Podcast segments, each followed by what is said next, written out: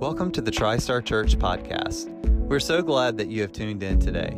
My name is Matt Grimes, lead pastor of TriStar Church, and I want to encourage you to like and follow us on social media, as well as subscribe to our podcast. You'll find weekly sermons, midweek deep dives, and more right here every single week. I pray that you're challenged and encouraged as you listen not just to the words that are spoken, but to the Holy Spirit who is speaking to you through this resource. Now let's dive in. Well, good morning, TriStar. It is such an honor to be with you this morning and to bring the word. My name is Tanner. I'm one of the pastors here. If I've not met you yet, I would love to meet you after service in the lobby.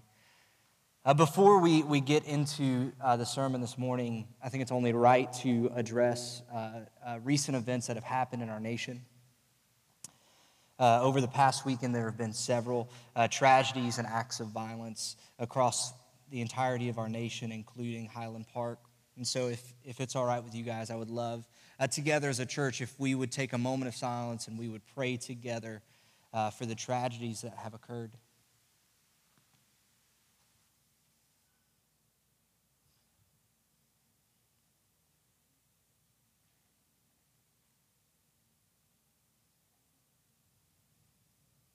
Heavenly Father, we come this morning to lament, to mourn. Our nation is filled with grief at what has happened and what is happening. And Lord, I pray that in the midst uh, of these evil actions that we would not shy away from your spirit, that we would not shy away from who you are, but instead we would lean back into a glorious Father we would lean back into your heart for your people, that we would discover your grace and mercy, even in the midst of these dark times. Lord, we come humbly to say that you are the creator of the universe. You are sovereign in every way. And we humbly follow you. We lean into you. We search for your heart in the midst of all of this. And Lord, I pray that the church would rise up to bring goodness and mercy and light into a world that is stricken with sin and darkness. Thank you, Father. Amen. These tragic events that occurred show us that we live in a sinful and fallen world. And these events don't uncover a secret darkness that has been lingering, but instead it reveals the innate sinful nature of the world that we live in. A world in need of light. And today we're going to look at several stories in the life of King David as we continue in this series in search of a king and we see what happens when sinful people are left to their own accord. And, brothers and sisters, I implore you this morning that we do not just approach what this is as just a weekly thing that we go to to be a good Christian, that this isn't just another sermon, that this isn't just a part of what we do as, as Christians, but instead, uh, I pray that we would fervently follow the Holy Spirit as He leads us and He guides us. I pray that the Spirit would, would spring forth wisdom and motivation at the inspired Word of God to lead us to bring lightness into this world. It's kind of funny. I, I, I, talked to Matt yesterday, and I've never wrestled with a sermon so much. I, I think I'm on like iteration number 18 at this point. Um, because as we go through these stories in King David's life, there's so much in there. And, and I, I, I had so much that I wanted to say. And it actually all came to a head uh, on Friday evening where the Lord finally just revealed to me hey, here's, here's the one thing that you have to say, and everything else can, can fall away. And so this morning, I'm going to kind of let the cat out of the bag a little bit early. And instead of going through the scriptures and it, it all coming to this climactic point that hopefully was full of wisdom and, cleverness and cleverness, I'm just going to give it to you right now. This is what I think this morning is all about. And it's this truth that Christians must actively work against sin and unrighteousness. We'll go through four stories that show us why this is what we are uncovering through the scriptures. But some of you in the room might be like, well, duh, like that's what we're supposed to do as Christians. You know, like Tanner, it's pretty simple. Or you might be in the room this morning and find yourself on the other side of it and see the words on the screen and think it's this ethereal, lofty thing that doesn't really have a way to be accomplished. And I'll be honest, actively working against sin and unrighteousness is as simple as it is complex. How do you fight unrighteousness? With righteousness. How do you fight evil? With good. And it's complex because now we start spinning in our minds and our opinions and our desires into what righteousness is and what goodness is. And so I, I, wanted to give you a simple mantra that I heard a couple years back that really uh, spoke to me and, and, and it gave clarity to a very confused young man that didn't really understand what walking into maturity was like, didn't really understand what walking into vocational ministry was about. And I heard this mantra, and it started to give clarity and started to uh, guide my feet and it's this it's starve the flesh and feed the spirit. I started to speak this over myself every single day. Uh, we'll go over this in a little bit, but Genesis 3 is the story of Adam and Eve falling from grace and eating the fruit of the tree of life, a direct sin against God. And because of that sin, the lineage of Adam and Eve, which is all of us in this room, is now born into fleshly sinful nature. And then we read decades and decades later of King Jesus who comes in and sacrifices himself, like Matt talked about during communion. And as he says, it is finished, the veil is torn from top to bottom, and we have complete access to God. And he sacrifices himself, saying, It is good that I go so that my helper, the Holy Spirit, can come. Because just as much as we are fleshly beings, that we're born with skin and, and sinful desires, we also have a spirit. And we have a guide in the Trinity, the Holy Spirit, that guides us towards righteousness and goodness, that guides us in love and mercy and grace. And so one man cannot serve two masters. And so if you starve the flesh, you're feeding your spirit. And if you starve the spirit, you're feeding your flesh. And so that mantra started to, to reign over me day after day. And I was realizing what master I was serving that day based on what I was feeding. Was I feeding my sinful desires in the flesh? Was I feeding the unrighteousness and sinfulness in me? Or was I chasing after the Holy Spirit? Was I chasing after Galatians 5, where it talks about the fruits of the Spirit love, joy, peace, forbearance, kindness, goodness, faithfulness, gentleness, and self control? And through these next couple of stories that we go over this morning, we will see greed, pride, lust, sin permeate through the house of David. And we will see a need for King Jesus and a need to feed the Spirit. If you were here two weeks ago, Matt went over the story of David and Bathsheba, where David finds this beautiful woman bathing on a roof and decides to take her as his own. He lays with her and conceives a child. And to sweep it under the rug, he decides to send her husband on the front line of the military, murdering him. Not really a kingly thing to do. Also, kind of weird for a man after God's own heart to, to do such a sinful thing. And we begin this morning in the fallout of that in 2 Samuel chapter 12, 7, 7 through 15, where God sends the prophet Nathan to rebuke David. So Nathan is speaking the words of God to David, saying, I anointed you king over Israel, and I delivered you out of the hand of Saul. I gave you your master's house and your master's wives into your arms, and gave you the house of Israel and of Judah.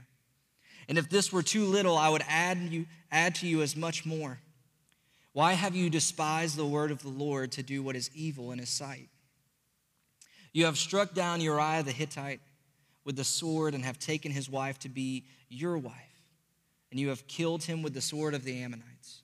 Now, therefore, the sword shall never depart from your house because you have despised me and have taken the wife of Uriah to be your wife. Thus says the Lord Behold, I will raise up evil against you out of your own house, and I will take your wives before your eyes and give them to your neighbor. And he shall lie with your wives in the sight of the sun. For you did it secretly, but I will do this thing before all Israel and before the sun. David said to Nathan, I have sinned against the Lord. And Nathan said to David, The Lord also has put away your sin. You shall not die. Nevertheless, because by this deed you have utterly scorned the Lord, the child who is born to you shall die. Then Nathan went to his house. He pieced out of that conversation, said, That's what the Lord said. I'm going to go back home. This is God rebuking David, saying, Have you not walked with me for decades? Have you not walked with me from when I anointed you as a shepherd boy in the pastures? Have I not walked with you all the way to kingship? Have I not given you the kingdom of Judah and the kingdom of Israel? Have I not delivered you from your enemy, King Saul? Have I not given you victory over the armies of your enemies? And if this wasn't if this wasn't enough, I would have added just as much more.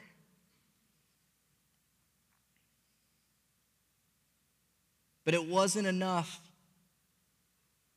because David's sinful desire won out in the end. And because David sinned against God, it says in verse 10 here, Now therefore the sword shall never depart from your house. This is David's punishment.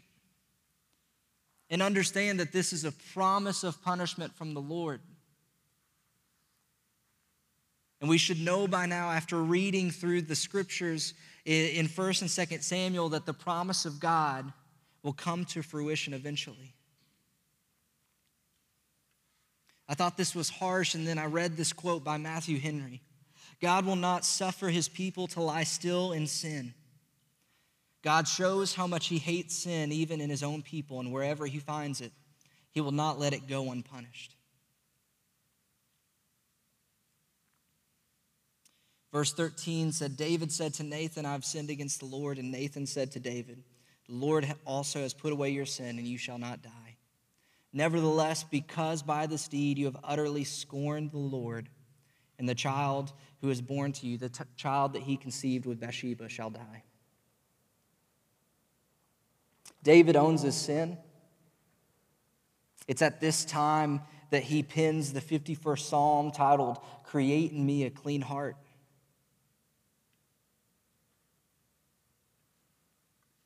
And although he repented here, God's punishment for him will actually be the Lord working in his life to bring him into a deep repentance. And we're reminded that God disciplines those that he loves. God disciplines those he loves because this story is unlike God and Saul, where God abandoned Saul completely because of an unrepentant heart and a, a lack of will to follow God. God does not abandon David, but he stays intimately at work in his life to bring David closer to him, to make sure that that sin will not fester, to make sure that that sin will not grow, to make sure that that sin will not continue.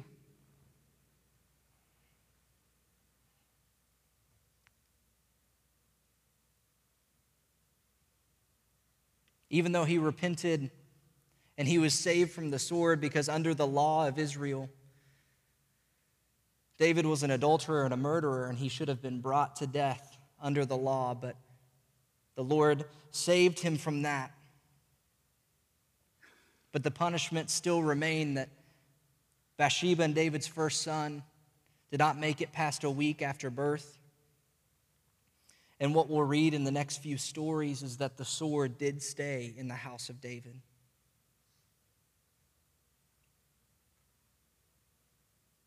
Now, you might find yourself in one of two camps upon hearing of the death of, the, of, of David and Bathsheba's baby and the punishment that is waiting to follow David's life. You might, you might be like me where you think, wow, that's really harsh, God. He said he was sorry. You might want to lay off, you know, like that's a little too much. You already proved your point. What he did was wrong, but he owned up to it. Like he should, you know, be let off. That's where I found myself, and that's where I have to understand the truth that our sins have consequences. The consequences of our actions do not automatically get negated because God forgives us of that sin. We have still committed an action that will cause a domino effect. If David would have immediately repented of his actions of adultery and murder, Bathsheba would still be pregnant. Uriah would still be dead. And a time machine would not magically appear out of nothingness to take him back a week prior to not do what he did. His sins had, act, had actual consequences. If you find yourself on the other side of the camp and think that David should have perished right away and that God should have just smited him down, we have to understand the truth that God's grace actively works in the midst of our sin. Like I had mentioned before in Genesis 3, we see Adam and Eve fall from grace and eat from the fruit of the tree of life. The only thing God told them they couldn't do, they did. If we continue in that story, God did not wait for Adam and Eve to repent to chase after them. After Adam and Eve had sinned, it was the Lord that pursued them. He did not wait for them to say, I'm sorry. He did not wait for them to say, We, we have sinned against you and we repent, but instead, He pursued them to bring them to repentance. An act of grace in the story. And we see the same thing here in David that he did not wait for David to come and, and learn his lesson, but instead pursued him with grace and mercy to bring him into deep repentance because, like, we, like I said, he loves those who he disciplines. His, his only or his own child, David, sinned against him greatly. So the father pursued him to bring him to repentance so that sin would not lie in wait and grow and fester into something greater than it ever was. But instead, God's grace intervened in the midst of it all.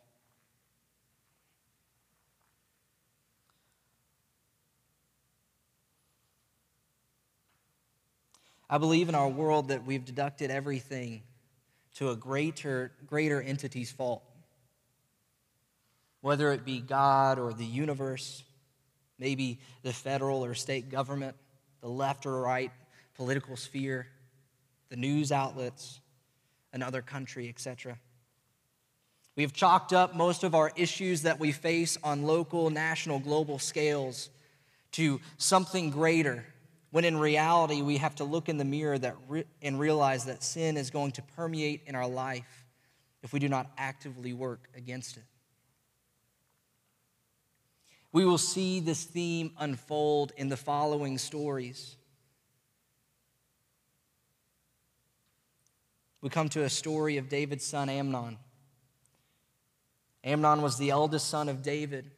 We meet one of David's daughters, Tamar. Tamar was the half sister of Amnon. And just as David had lusted after Bathsheba, so Amnon lusts after his half sister Tamar. He had become so obsessed with Tamar to the point of physical illness. He had unfulfilled sexual desire for her, and finding no way to satisfy it, he took the advice of his cousin Jonadab So Jonadab and Amnon come up with this grand plan that he would fake an illness and he would uh, go to the king, and Amnon would tell David that the only way to come get over his illness is if Tamar would come to his house and would cook for him. David, unaware of Amnon's illicit designs, granted the request and ordered Tamar to go to Amnon's house and prepare the meal. As she finishes the meal, Amnon dismissed all of his personnel so that he would be left alone with Tamar. And when Tamar approached his bed with the food, Amnon attempted to coerce her to lay with him. Tamar, of course, refused his advances and attempted to reason with him. Trying to reason with him that this was a wicked thing, that he would be made a fool, that she would be taken advantage of. Trying to, to convince him to go to the king so that he could uh, forego the law that said that brother and sister could not marry, so that Amnon could have his way with her. She tried to appeal to Amnon time and time again. However, Amnon did not listen to her. He overpowered her and he raped her. Amnon's lust had been satisfied in that one moment. And it says this in verse 15 that after that moment, then Amnon hated her with very great hatred, so that the hatred with which he hated her was greater than the love with which he had loved her. Amnon had had his way, and he had taken Tamar's entire future her ability to be married, her ability to have a family. And so Tamar goes to her brother's house, her full brother Absalom, to seek refuge. As King David learns about what his son has done, the Bible says that he was very angry, but he took no action against it. He actually takes action to sweep it under the rug again to make sure it does not become a public scandal.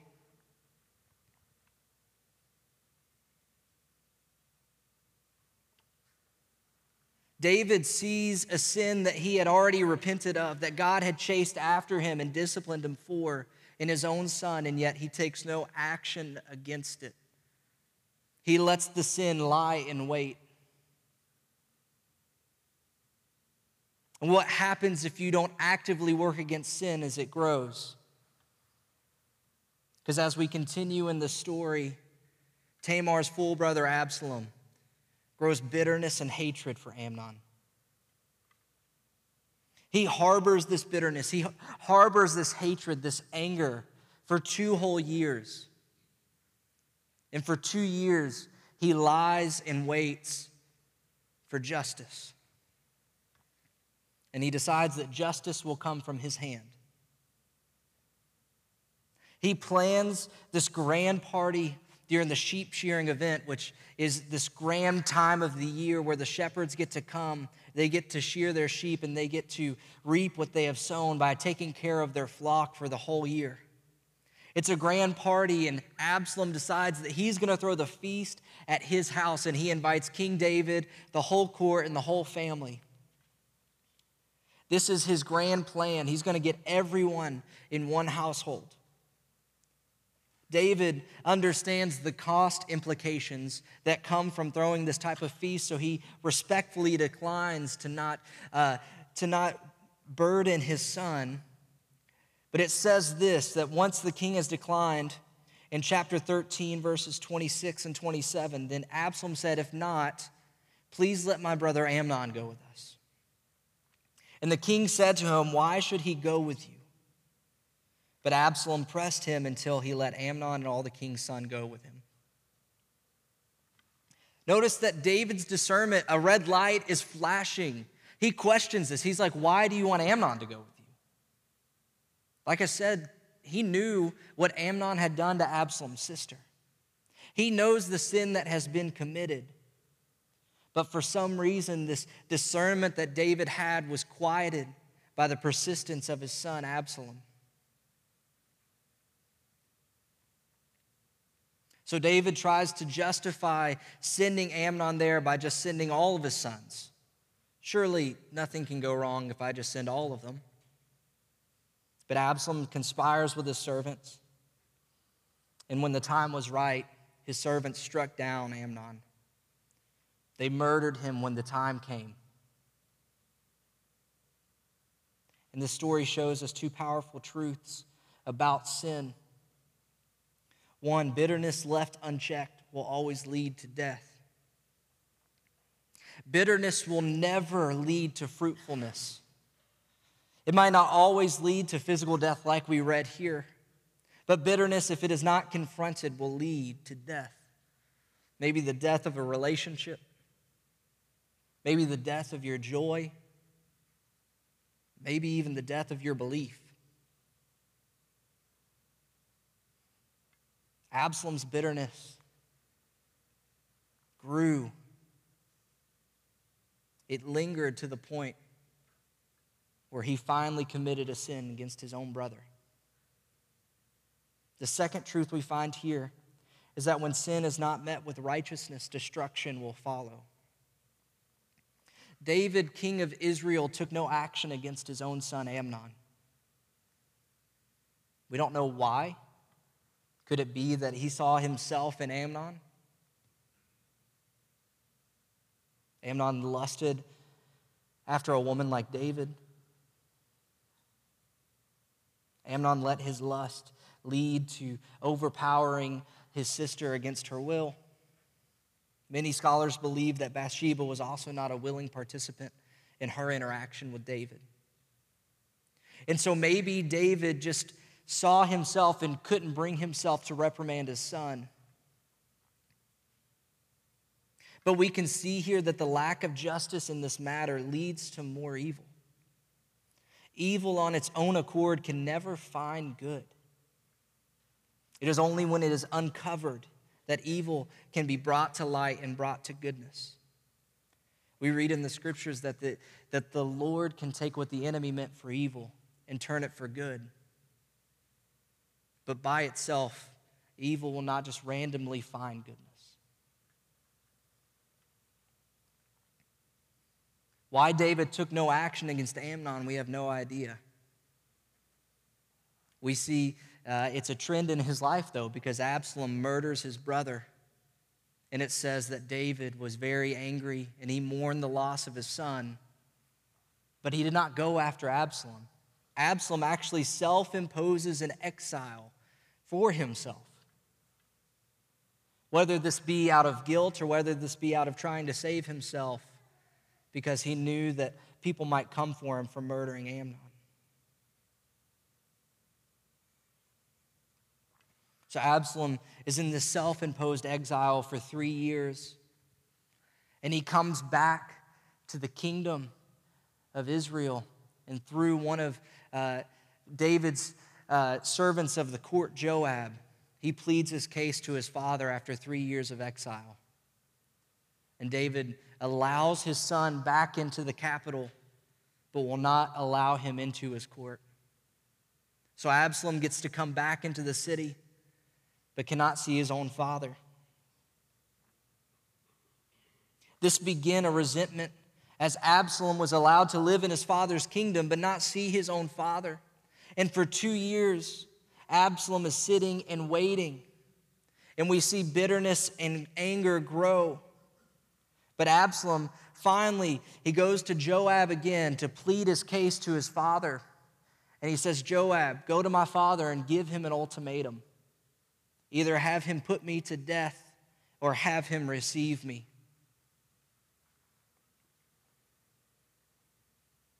So Joab relayed this ultimatum to David, and David agreed to receive his son Absalom face to face. In chapter 14, verse 33, this is the only thing we see from the interaction of, his, of King David receiving his son Absalom. So he came to the king and bowed himself on his face to the ground before the king. And the king David kissed Absalom. Yet another case where David refuses to meet injustice with justice. David did not know that his decision to not take the law seriously and reprimand his own son would eventually would lead eventually to Absalom raising an army of his own. Instead of following in God's example in his own life and chasing after his sons and trying to bring them in deep repentance for the sins that they had committed, instead of punishing them and disciplining them like God had done with him, he does nothing. He sees sin in the life in the, his own house, and yet all he does is have emotional reactions to sinful nature he never chases after his sons. He lets them self impose exiles. He lets Amnon live in his kingdom for two whole years. He ignores his own discernment.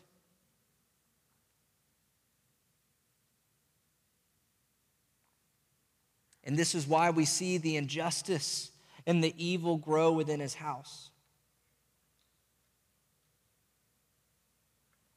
After Absalom is received back into the king's court, we can find him at the city gate, waiting for people to come get counsel from King David. And as people come to go to the king to bring their grievances, to ask for help, Absalom actually takes them aside and he begins to scrutinize the king. He begins to undermine his father. He begins to try to garner his own platform in his own nation. All the way to the point where he raises up his own army. And so Absalom takes his army to overthrow King David and take the throne of Israel for himself.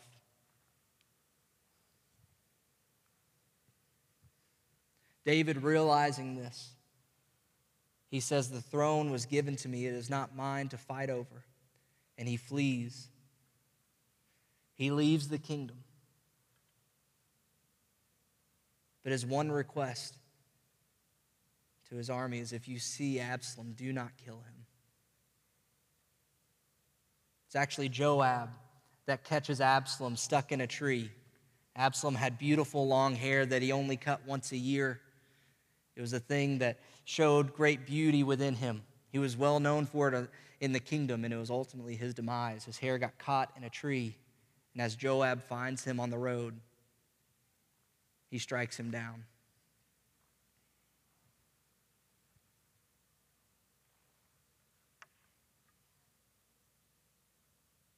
We see in these stories that sin was left unchecked. We see in these stories that evil happened and we had nothing but emotional responses to it. Darkness grows in darkness, and light is the only thing that can cast it out. John 3:16 is a very popular verse in American culture. A few verses after that, starting in verse 19, it says this, and this is the judgment the light has come into the world, and people love the darkness rather than the light because their works were evil. For everyone who does wicked things hates the light and does not come to the light, lest his works should be exposed. But whoever does what is true comes to the light so that it may be clearly seen that his works have been carried out in God. Do you actively work against sin in your life? Do you actively bring light into the world? Not just to be a good person, but to see the kingdom of heaven here on earth. David let darkness fester in his own house, and it became more than his household could carry.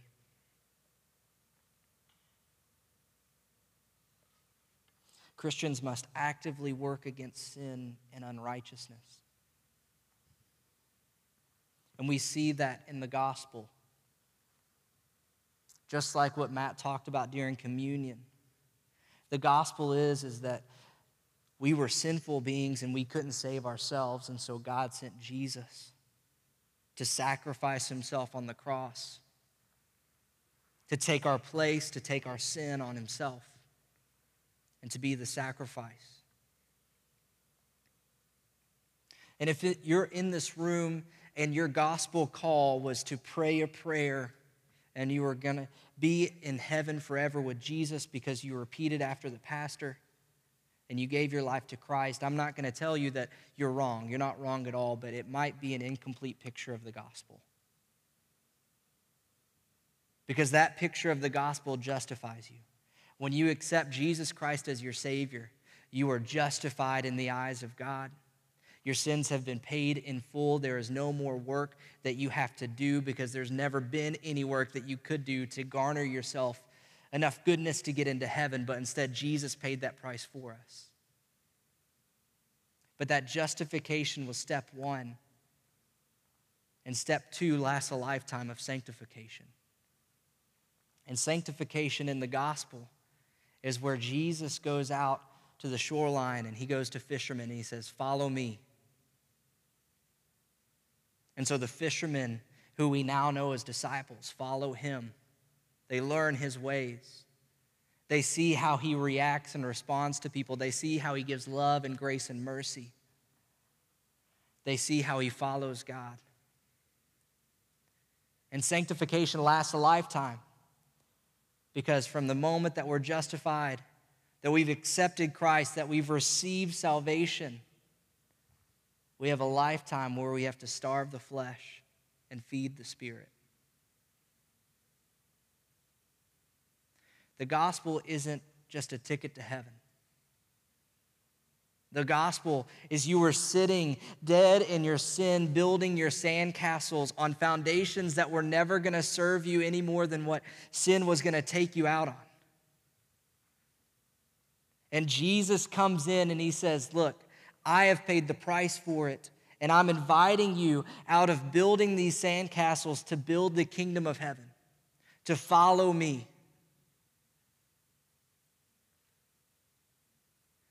And that's why we exist here on earth to build the kingdom of heaven here on earth, to actively fight against evil in our world with justice and righteousness and grace and mercy and love. God's already done it for you. He's already met you where you are, just like He met Adam and Eve in the garden when they had sinned, just like He met David when he had sinned against God and sinned against His own people. God has met us where we are here on earth by sending Jesus. Not so that we could live in sin, but that we would be freed from it and work against it. And as we see the tragedies that have occurred in our world, if you turn on the news, it's every day. We get a glimpse of a sinful, fallen world that is in need of Jesus, that is in need of love, that's in need of grace, that's in need of righteousness. So let us pray this morning that we would be motivated to do kingdom work. Heavenly Father, we come.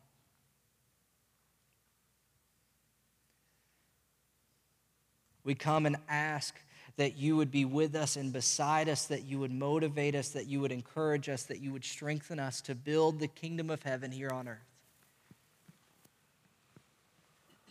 That you would motivate us and guide us to bring love and mercy to those around us to actively work against sin in our world so that it does not grow and fester any longer, but instead it is brought to the light.